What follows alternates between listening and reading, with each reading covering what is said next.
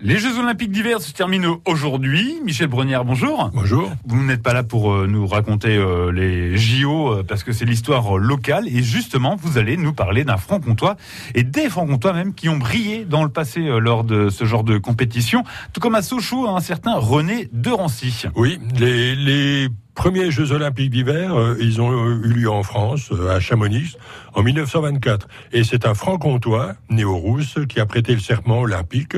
Il se nommait euh, Camille Mandrillon. Et il a également été le premier porte-drapeau français des Jeux Olympiques d'hiver. Il a remporté une médaille de bronze en patrouille militaire. C'était une discipline euh, qui a disparu. Hein. Ah bon? Mais on peut considérer que c'était un petit peu l'ancêtre du biathlon avec euh, de la course et du tir au fusil. Et dans l'équipe de quatre qui composait cette patrouille militaire, donc, il y avait également son frère, Maurice, donc un autre médaillé. Et ça n'a pas tout de même été la seule médaille obtenue euh, depuis la création des Jeux d'hiver. Hein.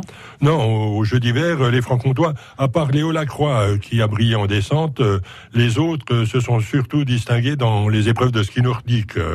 La plupart sont jurassiens, hein, comme Fabrice Guy, Vincent Defrane, Jason Lamy Chapuis, Florence Bavre et Robert. Avant les Jeux Olympiques de cette année, ils avaient déjà rapporté à la France 26 médailles dans les épreuves olympiques et paralympiques. Et pour les Jeux d'été, c'est là qu'on va parler de René de Rancy. Pour les Jeux d'été, euh, l'air urbaine peut dire cocorico. Hein. Euh, rappelons donc René de Rancy, euh, c'est un socialien qui était pivot de l'équipe de France de basket, qui a été médaillé d'argent en 1948. Euh, Amaury Levaux, qui est le nageur né à euh, le plus médaillé des Francs-Comtois, euh, quatre euh, or, trois argent. Philippe Eberle, qui est né à Belfort et qui était médaille d'or au tir à la carabine, alors qu'il n'avait que 21 ans. Michel Chapuis, sociétaire de la Gauloise de Montbéliard, médaille d'argent canoë-kayak en 1964.